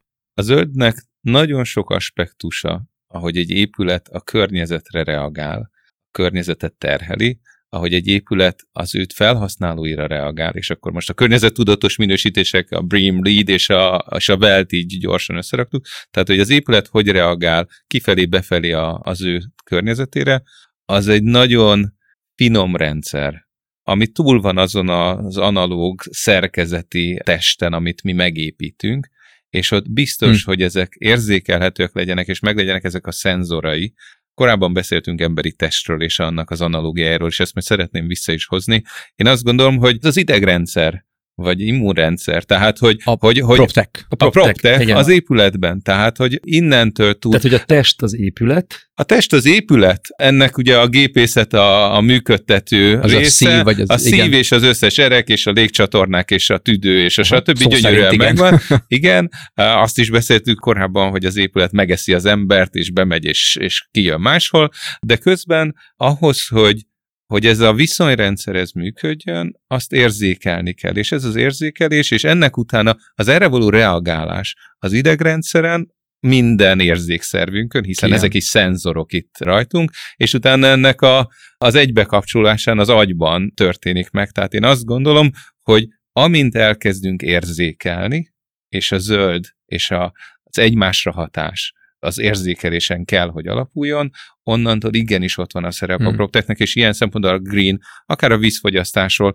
akár az, hogy hol mekkora jelenlétek vannak, hova kell többet energiát összpontosítani egy épületnek, vagy mit kell másképp, ezek csak úgy működhetnek, hogyha ez jön, és ebben a zöld egy jó irány volt, pláne ilyen szempontból talán a well lesz még érdekesebb, ami jobban figyel arra, hogy épület és ember között milyen relációk jönnek a közműveket, egyebeket, energiafelhasználást meg tudja oldani, és ezek a rendszerek azt gondolom, hogy már működnek. Az elmúlt tíz év arról szólt. Ezek igen. igen jöttek igen. cégek, hogy mérjük a vízfogyasztást, hogy mérjük az energiafogyasztást, mit lehet abból optimalizálni, stb. Most jön be ennek a, a még softabb világa, amikor az épület és az ember viszonyát kell finom hangolni. És ez a, ez a kapcsolat már megvan szerintetek? Legalábbis a kezdete a kapcsolatnak, a proptek, és akkor maradjunk a zöld házaknál, vagy a különböző fenntartható működés által motivált épületrészeknél, vagy akár mérőknél. Szerintem az épületüzemeltetésben ez megvan. Akár csak a víz használatban, hogyha egy helységben, nincs, egy vizesbokban nincs ember, akkor ott egy szelep lezárja a vizes blokkot, és onnantól ott nincs elfolyás semmi. Egy, tehát, hogy vagy érzékeli, hogyha nincs bent ember, és mégis van vízfogyasztás, akkor, akkor valami, ott, ott valami probléma valami van, be kell avatkozni. Ezek szerintem... De azt viszont ki, kimutatja a rendszer. Tehát ez egy tök fontos Igen. dolog, hogyha valami folyás van, az automatikusan ki tudja mutatni. És ez nem kell oda menni egy vízvezeték szerelőnek, vagy egy takarítónak, hogy körbejárni, hogy kihagyott nyitva csapot. A mm. rendszer nem is hagyja, hogy nyitva hagyja a csapot, mert, mert, mert jóval előbb ezt, ezt leszabályozza. Úgyhogy én azt gondolom, hogy ezek a rendszerek az elmúlt 10-15 évben kialakultak, működnek, épületüzemeltetés, ezt is nyilván lehet finomítani, de, de a BMS rendszerek hmm. azok főleg erre az ösztönös működésre alapoztak, hogyha megint az ember. Igen, igen. És, és hogy, hogy látjátok a PropTech, vagy a PropTech és a végfelhasználó, mondjuk akár egy a lakásoktól térjünk el, de sőt, maradjunk az... Az, az irodánál. Igen, igen, maradjunk ott, hogy ott a PropTech hogyan tudná segíteni, még, még jobban, vagy, vagy még magasabbra emelni akár a zöld részét a történetnek, vagy akár a, az az érzékelés beosztott, Gábor, azt, hogy az ember a végén mit, mit ér, a felhasználó mit, mit, csak mit, az mit érzékel. megnézed. A mai eszköz erre, az az én belépő kártyám. Azt annyi. Ennyit tud, Ennyi, ennyiben kommunikálok én a házzal. Pedig én is így érző ember vagyok, az meg egy működő gép, egy csomó egyéb területen kéne beszélgetnünk egymással, vagy ráéreznünk egymásra. Most meg van egy kártya, amit odaérintek, Beenged, aztán nem enged. nyílik egy kap. Tehát, hogy, hogy ilyen szinten tartunk az alapoknál, és akkor innentől én azt gondolom, hogy, hogy ennek nagyon sok területe van, hogy, hogy mit lehet hozni, és erre csomó dolog már ki van találva, és nem implementáltuk még. Csomó dolog olyan, amit nem is feltétlenül a fejlesztőnek, az ingatlan selentkort megépítő fejlesztőnek kéne implementálni, hanem munkáltatónak. Uh, ugyanúgy, hogy az okos otthonodat saját magad el tudod dönteni, a saját bérleményedet is tudnád okosítani, a dolgozóidra tudnál jobban odafigyelni sok szempontból. Erre is megvannak az eszközök. Tehát, hogy ez egy nagyon érdekes És ez kérdés. szerintetek? Megint csak Én a szereplő kérdése. Na. Szóval csak azért, mert, mert most pont a MIPIM-ről jöttem vissza, és beszélgettem egy ilyen céggel, aki konkrétan egy, azzal, tehát olyasmivel foglalkozik, mint amit te mondtál. Iroda, irodai IoT és egyéb szenzoroknak a kihelyezése, és mérik a bérlőnek. A... Ki hol van, ki mit csinál. Igen. Okay. Azért mondom, hogy azért jó a példa, mert eddig azt mondtuk, hogy Magyarország konzervatív, ez egy nyugat-európai példa. Tehát itt azért alapvetően nyitottnak kéne lenni az embereknek, a munkavállalóknak, mindenkinek. Ezek a munkavállalók abszolút nem voltak nyitottak, hogy most miért raknak be szenzorokat pontosan, miért akarják átalakítani mi rendszerünket, de a következő volt a feladat. Volt egy adott irodaház, és meg kellett növelni a létszámot 50%-kal. Az adott irodaháznak a 100%-át foglalták el, tehát itt egy olyan lehetőség volt, és ki volt építve az irodaház mondjuk kettő évvel ezelőtt, és nagyon nagyot ugrott a, a cég. Tehát, hogy fel Konzervatív válasz, építsünk egy új házat. Na, hát pontosan. Bocsánat. De, de, de abszolút. Tehát ez, ez a, a igen. Vigyük el, Költözés vigyük máshova, tök mindegy, hogy ott az emberek odaszoktak már, oda költözöttek szomszédba, teljesen lényeg, te építsünk, vigyük el egy nagyobb házba nem így gondolkodtak. Ők azt mondták, hogy, hogy megvál, a COVID azért sok mindent változtatott, lehet hmm. optimalizálni a, az embereket. Viszont ők szerették volna ezt adatokkal kimutatni, és egy olyan rendszert, amiről te is beszéltél, elkezdtek bevezetni. Okay. Hőtérképek, szenzorok, különböző ja, kamerák, és elkezdték azt figyelni, hogy hogyan működött a shared desking rendszere, mikor voltak elégedettek az emberek, a kis dobozokkal, shared dobozokkal, és a többi, és a többi. Eleinte egyébként nem tetszett az embereknek, jaj, most ez lesz. Újdonság, fura, biztos, Újdonság, izé pontosan. Tehát azért, mérnek, és a többi, és a többi. Így van, így van. De úgy képzeld el, hogy ez körülbelül egyébként 40%-kal növelték a létszámot, ez a cég, és miután megvoltak az adatok nekik, lépésről lépésre, szintről szintre, tehát úgy csinálták egyébként meg, hogy nem is az egészet kiürítették. Szintenként ment. Szintenként kezdték el az, a, az átalakítást, szintenként kezdték el a mérést is egyébként, és szépen az adott embereket, úgy, úgy vették fel az embereket, hogy még, még elférjen az adott területen, és az adott szintet megcsinálták már az új rendszerben. Akár a közösségi területeknek a növelése, tárgyalók, ezt most lehet látni, azért nagyon sok mindent változtatott sharedesking rendszerre, tökéletesen tudták optimalizálni, és elvégeztek egy kutatást egyébként erre rá fél évre, miután a teljes irodaházat felújították és beköltöztették a céget, és ez egy konkrét példa, case van rá, hogy az hmm. elégedettség nőtt. Tehát az emberek igazából nagyon boldogok voltak, hogy ebbe az irodaházban maradtak. Mert valóban az volt, hogy ők valamiért oda költöztek, ez valamiért ki lett mutatva nem azért, mert az az egy irodaház volt, hanem olyan szolgáltatások voltak a környéken. Volt rá indok, hogy miért oda mentek Volt, volt rá indok, pontosan meg volt rá az indok, tehát egy nagyon komoly kutatás előzte meg, hát shortlisten voltak az irodaházak, bevonták milliókért azt az adott tanácsadót, és a többi, és a többi. Tehát ők, ők már kiválasztották ezt a házat, és a, a környéken nem biztos, hogy épült egy következő ház. És én erre azt, azt mondom, hogy ez viszont már a munkavállaló, és ez nagyon közel megy ahhoz, hogy a technológia és a munkavállalók közötti egyensúlyt, vagy, vagy valamilyen módon az elégedettségét növeli, hogy igenis a technológia hatásra van egyébként embereknek a, az életére, hiszen tudott abban segíteni, hogy átlátta azt, hogy a megváltozott paraméterekre, a megváltozott körülményekre milyen új típusú területekre van szükségük. És, mint kiderült, hogy mindig azt mondjuk a PropTech adatokon alapul, tehát adat mérőszámok kellenek a végén, hogy a végén meg kell kérdezni az embereket, és elégedettség szintjén ott voltak az adatok, hogy nőtt az elégedettség. Mérni kell, hogy megérte maga a változás. Megérte maga a változás, igen. pontosan. Ez az adott, ez az adott példánál megérte. És ez egy olyan megoldás, ami minden egyes ponton elhelyezi a, a mérőit, a kis szenzorait. Hmm. Ez tök érdekes, mert ez most pont egy, egy nagyon forró téma szerintem sok-sok cégnél, hogy akkor mi legyen az az irodával. Hát most Covid, ugye most a hullámok jönnek, mennek, mm, szerintem ez minél tovább húzódik, annál, annál inkább egy érettebb fázisba lép, lépünk át mi is, mint magánemberek a home office és az irodai munkavégzés között, hogy most kinek ténylegesen mennyit érdemes, be, vagy mennyit jó neki bemenni, vagy mennyit jó otthon maradni. Ugye ezt már sok, sok helyen sokan elmondták, hogy ez függ az embernek a, a szociális hálójától, hátterétől, a, a Céges kultúrától. Mekkora lakása van, milyen távolsága lakik, van-e otthon gyerek, szinglie, van-e kertje, város melyik részén és a többi, és a többi, és a többi.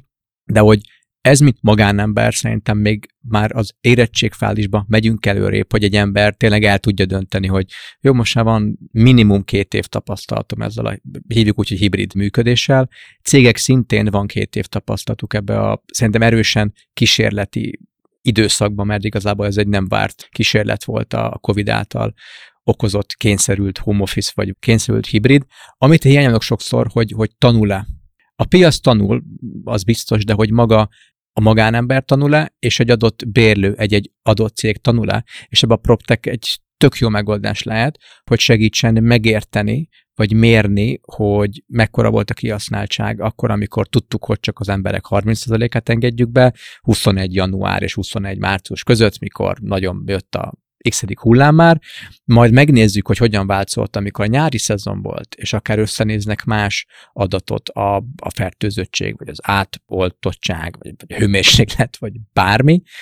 De nekem itt a kérdés mindig az, hogy tök jó, hogy megveszünk-e megoldást, kiépül a megoldás, mérjük az adatot, vagy gyűlik az adat, de használják-e az az adatot. Amit te most felosztál például, az egy remek példa olyan szempontból, hogy látták, hogy ezt meg kell találni a partnert, kell mérni, használni kell, úgy kell átépítenünk az egy-egy szintet, és utána is visszamérni, a dolgozókkal törődni, ha megvolt egy szint, akkor hogyan megyünk át a másodikra, mi történik, ha nem működik, és ez az iteráció, vagy hívjuk, hogy design gondolkodásmód, igen, de ez az, ez digitális transformáció. Pont, abszolút. arról beszélünk. De amit szerintem nagyon sokszor kihívás, hogyha ezt át is látja egy cég, akkor ez egy nagyon komplex és nagyon ijesztő, és nagyon új dolog lehet, és amit én sokszor látok sajnos, hogy nincs ember, aki az adattal foglalkozzék.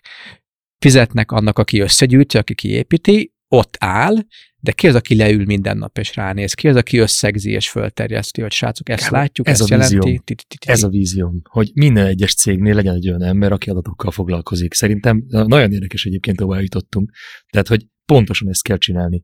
És előbb-utóbb kell egy, egy adatelemző, vagy, vagy data science ember, kell egy CTO, aki ért a technológiákhoz, nem kívülről a technológia, hanem belül átlátja valaki ezeket, összefűzi a rendszereket. És egy jó, egy jó gondolat, amíg hagy válaszoljak erre, hogy, a, a, hogy az volt a kérdésed, hogy a bérlők tanultak-e ebből. A bérlők hmm. tanultak.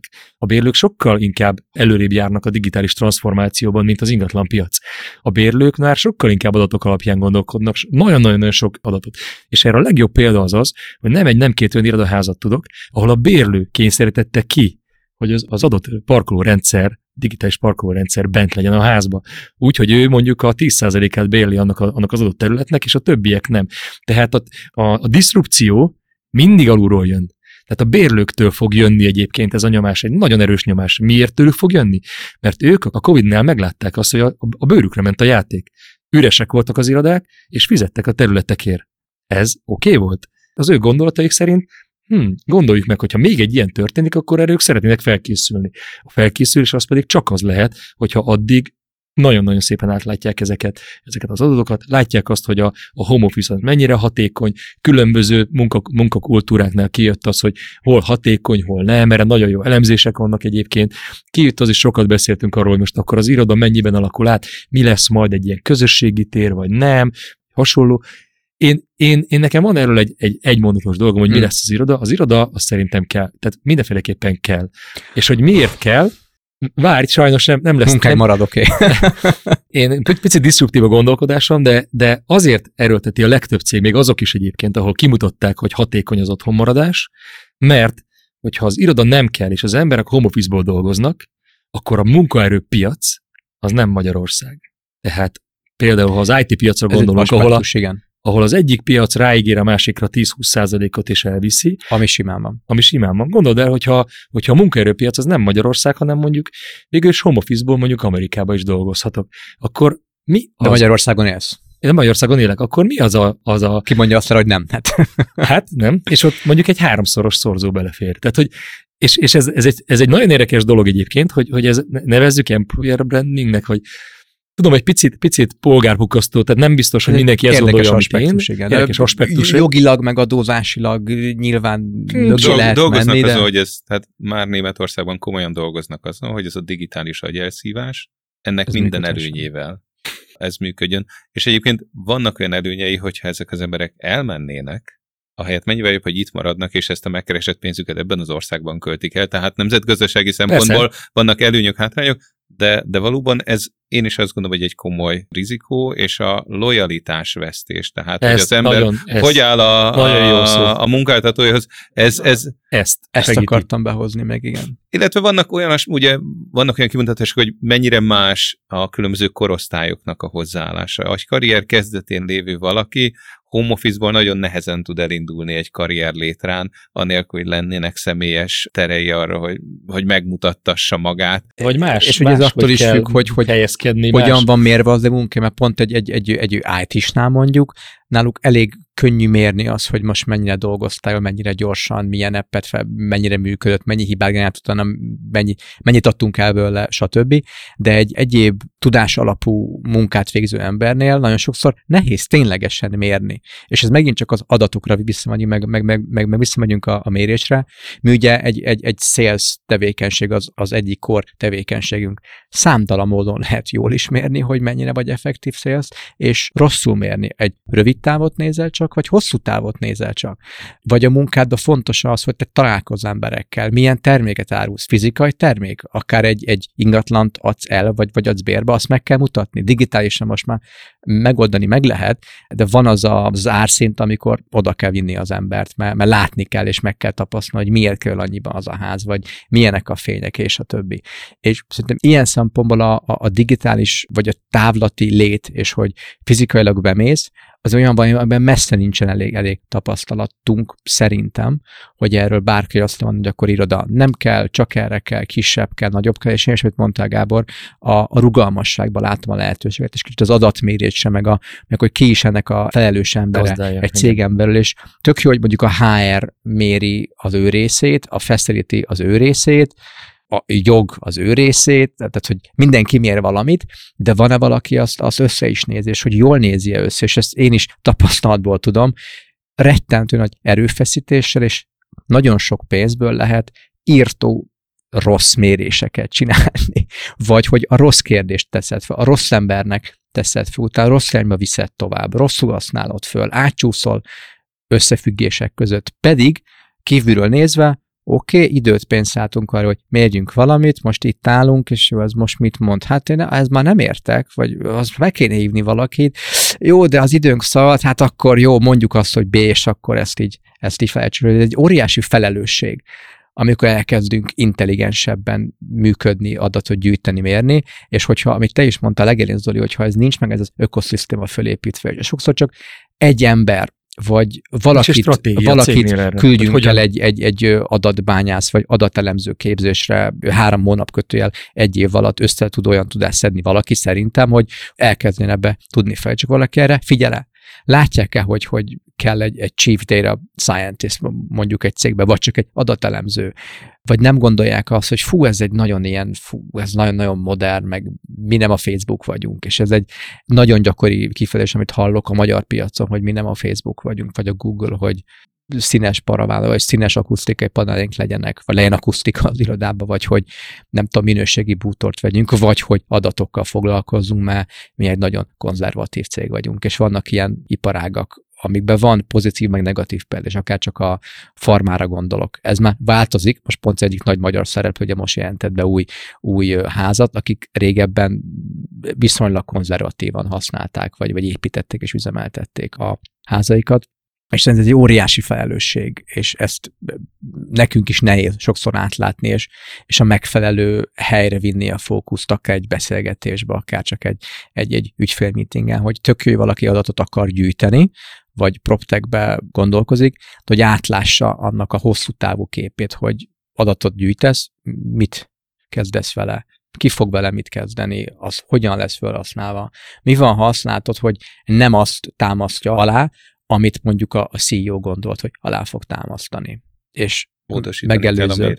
Meg, na igen, de az ez, a baj, de nem, ez a baj, hogy de az egy hát nem erre számítottam. Ez, ez egy óriási felelősség, van egy óriási adatot, és kvázi bármit ki tudsz belőle mutatni, és mindennek az ellenkezőt. Tehát én azt gondolom, hogy innen az adatelemzés, ez egy külön szakma, és ez külön szakma. És ezt nagyon sokan átugorják. Ráadásul az adattal sajnos ez a nehéz. Mert ez egy evolúció szerintem. Először rá kell jönni, hogy ez fontos. Kettő, el kell kezdeni gyűjteni az adatokat. Tehát ne gondold azt, hogy amikor elkezded az adatokat gyűjteni, már, már tökéletes megoldásokat. Ja, tudom, nem, tehát hogy gyűjtöd az adatokat. Akkor látod az adott tárházadban, hogy milyen típusú adatok vannak, akkor jó, még mit lehet gyűjteni ha foglalkozol és po- po- pakolod bele az adatokat.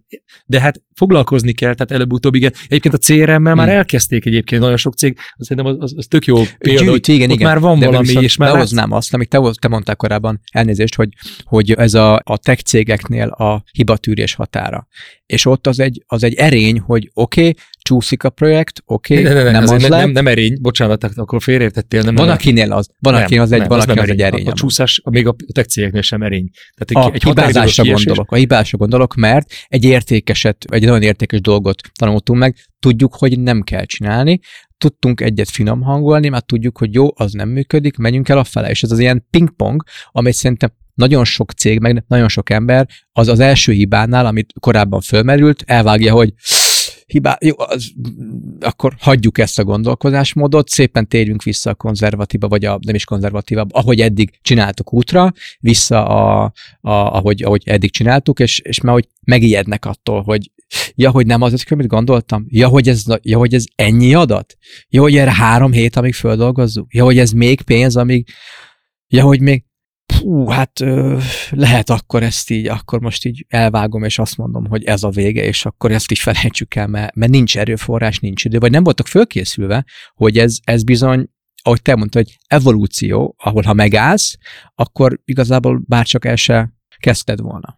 Nagyon jó témákat pedzegettünk egyébként, és csak hogy, hogy a, a tech cégnél ismételten nagy hozzak be egy új szót, ez a Scrum rendszer, mert egy tech cég az hmm. ugye Scrum csapatokban dolgozik, igen, igen. És, és két hetes sprintekben szokott dolgozni. Hmm. És uh, amikor végez, különböző típusú emberek dolgoznak, és a, a sprint végén mindig van egy retro. Két igen. hetente ők retróznak. Visszatekintenek, hogy mi történt, mit csináltuk, mit Mi volt el. rossz? Igen. Mi volt jó? És ott nyíltan elmondják, hogy ez volt a rossz, és abból tanulnak. Tehát ez a hibázás kultúrájára én ezt gondoltam, tehát nem az, hogy erény, hogy csúszunk, de hogy Így is értettem én is, tanuljunk bocsánat, igen. abból, hogy mi volt ott a hiba, azért, hogy máskor ne kövessük azt el, és azért, hogy a határidőt tudjuk tartani. Tehát a, a hibázást azt arra használják fel, hogy önmagukat tökéletesítse a rendszer, mint egy gép a gép is ezt csinálja, a mesterséges intelligencia is ezt csinálja, folyamatosan keresi a, a dolgot.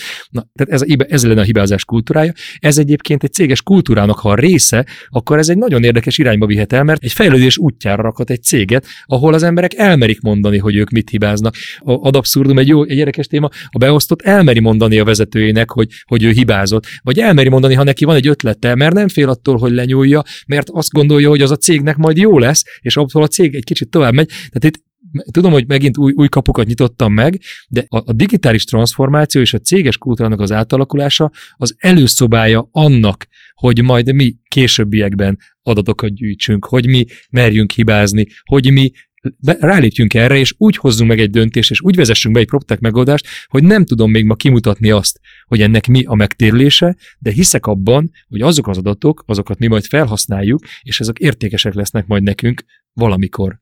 Jó, itt a sebességet kell azért látni. Azt mondod, hogy két hét, az ingatlan fejlesztésnél öt év, ez több mint százszoros különbség. Mi egy tankerhajó vagyunk, és nem tudjuk felvenni a slalom versenyben a, a versenyt a kis motorcsónakkal.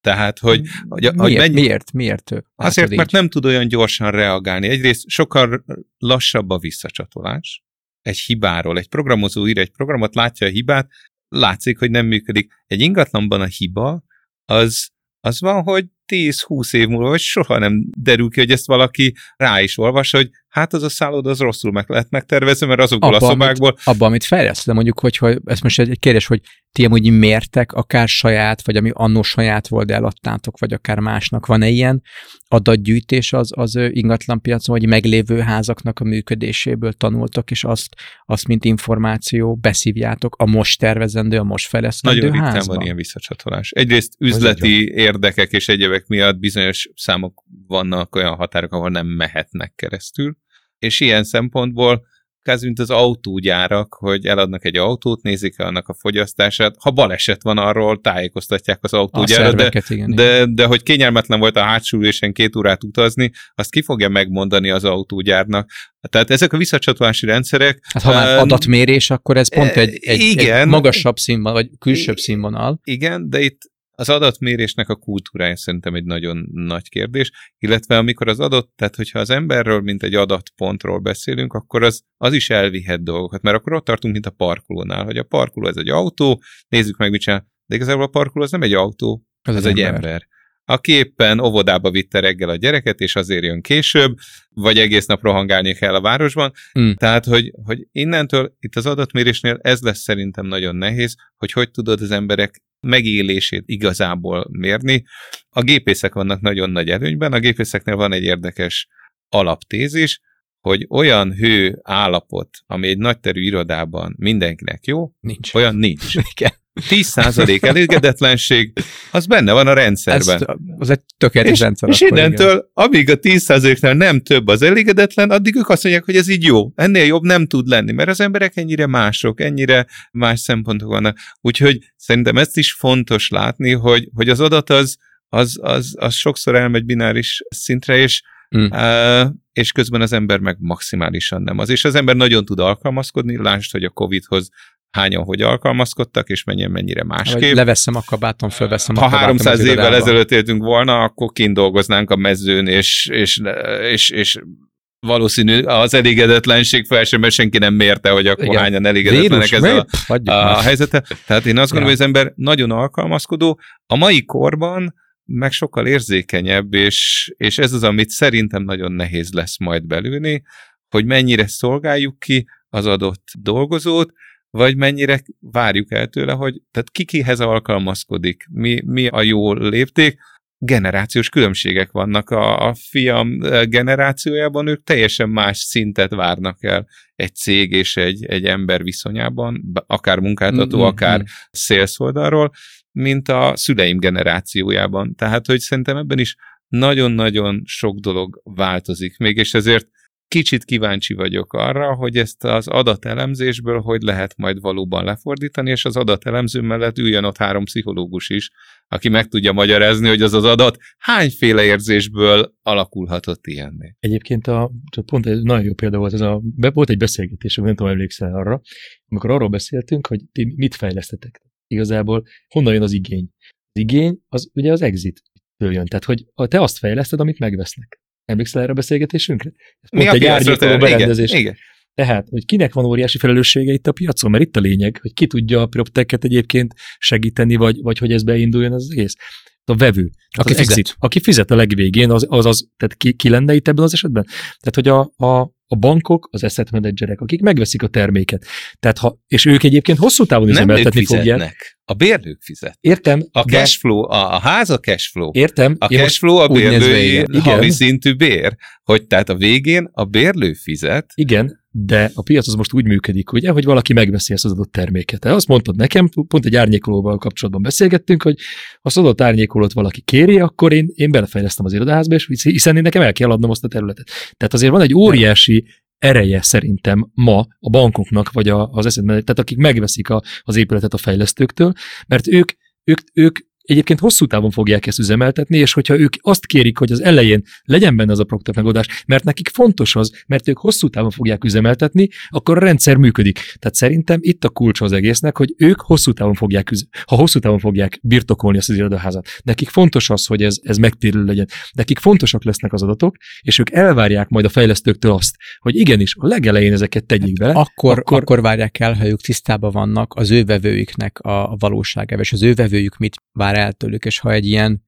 buborékban él bárki is, hogy na én, én ismerem a vásárlómat, én tudom, mi kell neki, ez kell, mert ez kell neki 10 éve, 20 éve, nem kell semmit sem változtatni, ez addig fog működni, amíg egy disruptor nem lép be, Pontosan. akár fejlesztő, akár finanszírozó, akár egy bérlőjerő oldalról, akik azt mondja, hogy nem, nem érdekel, eddig így volt, én ezt várom el. Ez történik most. Tehát ez most a bérlők oldaláról történik. Tehát a bérlők legtöbb esetben, sok esetben a bérlők hozzák a megoldásokat az épületbe. És a ház úgy vezeti be esetlegesen bérlőknél, hogy nem az teljes házban, de hát mondjuk eset egy parkolórendszernél ugye be kell rakni a parkolórendszerbe, tehát mindenki látja, innentől kezdve mindenki majd tudja használni azt a rendszert. Jó. Te ezt már látod, meg, Gábor?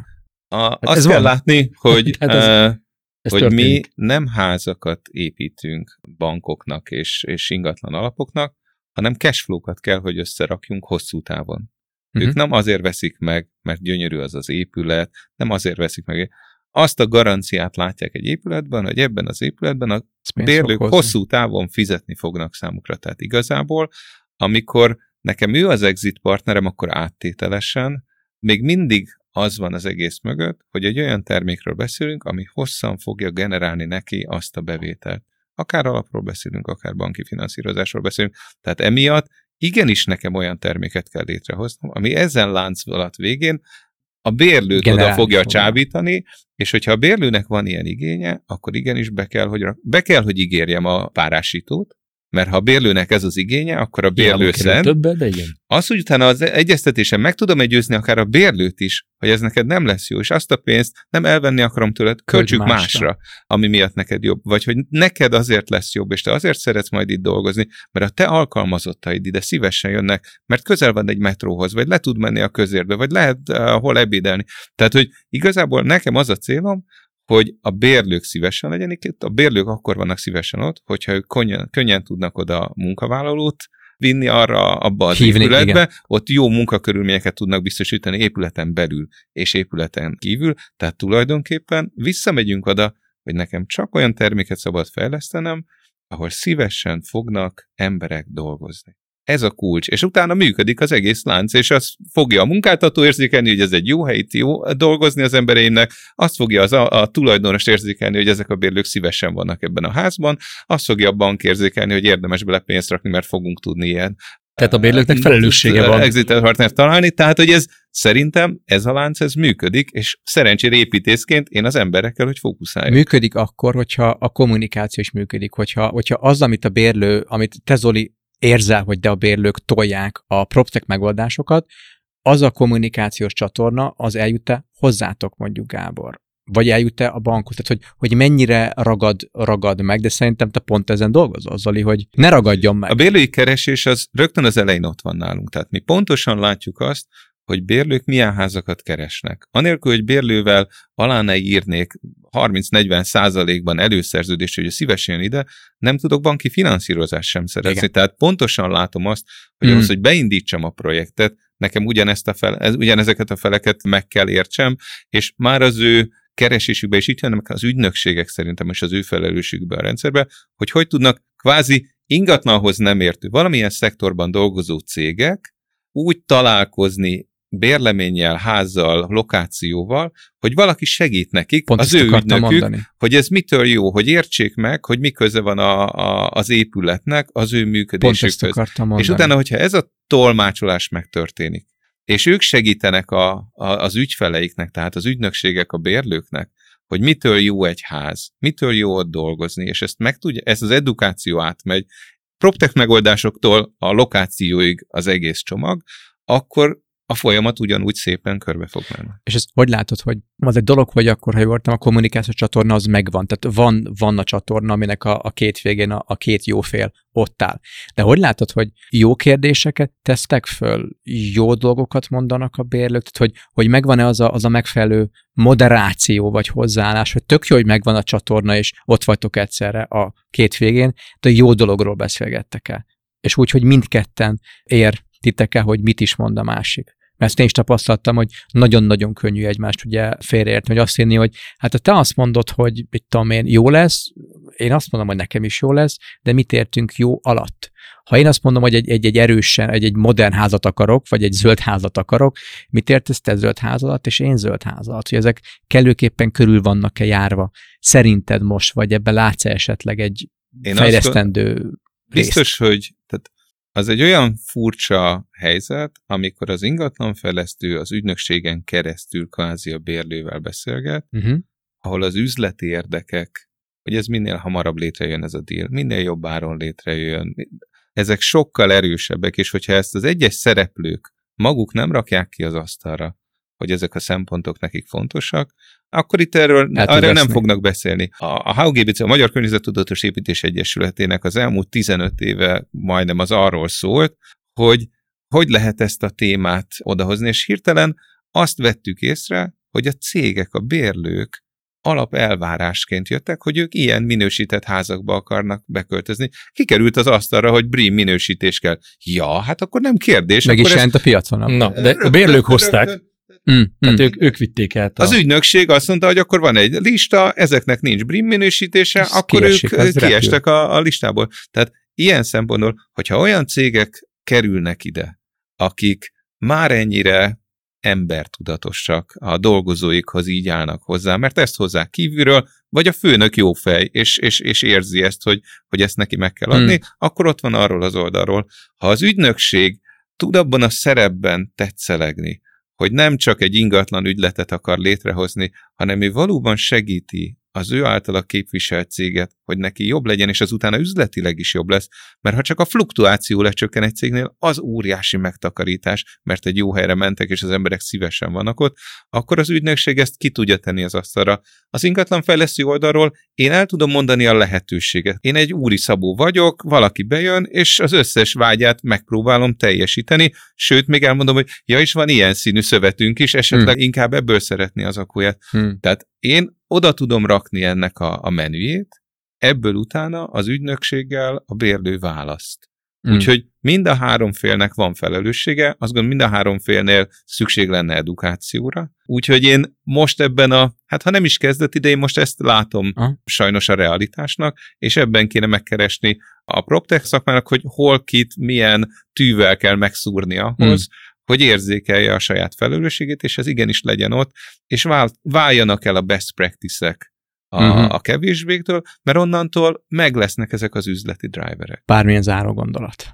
Szerintem ez egy nagyon jó evolúció volt. Ez a zöld piacnak egy nagyon szép evolúciója volt, és én azt gondolom, hogy valamilyen hasonlót kell beérni a PropTechnek is. Először egy marketing eszköz volt, elkezdték marketingehoz, utána elindult, már, már értették, szabályozások jöttek, és a többi. És a végén, ahogy, a, ahogy Gábor is mondta, ez egy must lett. Tehát, hogy voltak házak, akik kiestek a listáról. Én azt gondolom, hogy valami hasonlót kell egyébként bejárni a, a PropTech piacnak is, hogy a végére, viszont azt azért hozzátenném, hogy értsék, már a marketing fázisban is értsék a bérlők, a tanácsadók és a házak, hogy azt az adott eszközt, technológiát miért teszik be.